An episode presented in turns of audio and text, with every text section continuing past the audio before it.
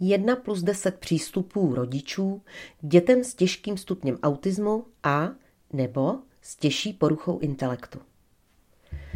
Znát sebe a své reakce ve vypjatých situacích je minimálně stejně důležité, jako znát své dítě. Znát své dítě je důležitější, než znát problematiku jeho handicapu.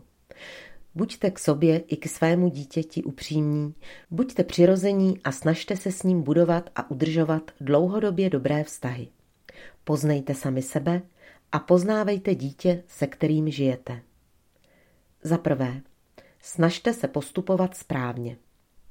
Dítěti v životě můžete pomoci jako rodič skrze svůj vztah k němu, svoje slovo a svůj čin. Snažte se ve výchově používat všechny tři nástroje – Preferujte vztah a čin před slovem.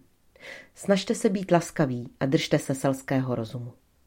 Uvažujte o tom, co musíte udělat proto, aby se vaše dítě cítilo být na světě vítáno a v bezpečí. Za druhé, snažte se najít hezké chvilky se svým dítětem. Dobré vztahy pramení ve společných prožitcích, na které rádi vzpomínáte. Snažte se aktivně abyste spolu prožívali s dítětem každodenní radost a spokojenost, alespoň v malých chvilkách. Nebuďte sklíčení z toho, když se v určitých dnech nepodaří tyto chvilky najít.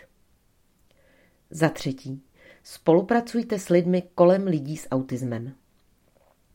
Mluvte s lidmi kolem svých dětí, ostatními rodinnými příslušníky, učiteli a asistenty, sousedy, lékaři a podobně.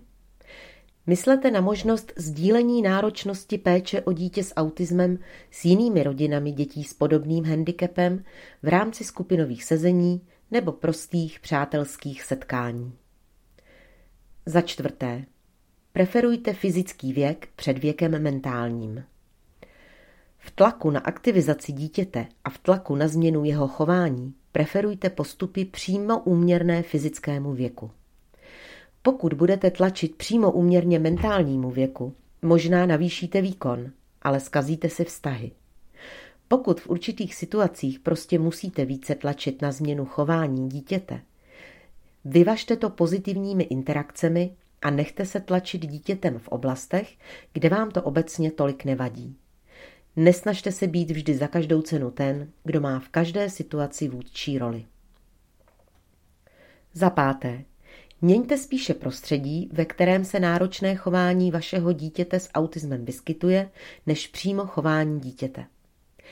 Měňte prostředí tak, aby náročné chování tolik nevadilo. Pokud například dítě hlasitě výská ve chvíli pohody, můžete se snažit, aby bylo sticha. Lepší je ale uvažovat, jak to udělat, aby si mohlo ve chvíli radosti dál pískat a zároveň to lidi kolem tolik neobtěžovalo. Aktivně tvořte se zbytkem rodiny dobrou atmosféru, ve které byste sami jako děti chtěli žít. Za šesté. Nesnažte se měnit své dítě za každou cenu. Pokud se člověk s autismem nechce změnit, nezmění se. Motivace ke změně nemusíte vždy docílit. Pokud se nechce vaše dítě měnit, měňte sebe. Měňte své postoje a postupy v prostředí, ve kterém společně žijete. Za sedmé. Klaďte důraz na prevenci. Všímejte si situací, ve kterých si vaše dítě s autismem vede dobře. Těmto situacím věnujte svoji energii, čas, pozornost. Na incidenty nepohody si najděte reálné krizové postupy. Terapii, učení a nácviky však dělejte ve chvíli klidu a pohody svojí i dítěte. Za osmé. Myslete na partnerský vztah a na ostatní sourozence. Nepodceňujte význam a sílu partnerského vztahu. Sdílení péče o lidi s autismem je základem pro dobré soužití.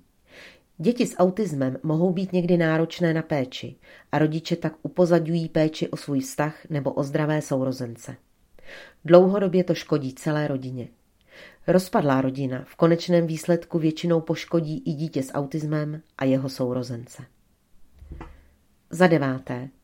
Myslete na osamostatnění dítěte v dospělosti.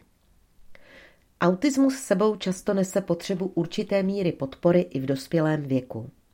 Někteří lidé s autismem potřebují nižší míru podpory, jiní potřebují vyšší až nepřetržitou míru podpory ze strany ostatních lidí. Člověk s autismem obvykle žije déle než jeho rodiče a tak se oddělení dítěte od rodičů nelze v podstatě vyhnout. Otázka, kterou si rodiče kladou, by neměla znít zda vůbec, ale ptáme se kdy a jak. Za desáté. Věnujte se své psychohygieně. Problémové chování je cokoliv, co rodiče vyhodnotí jako problémové. Odpočatý, vyspalý a dobře naladěný rodič bude vyhodnocovat chování dítěte vždy jako méně problémové než rodič ve stresu.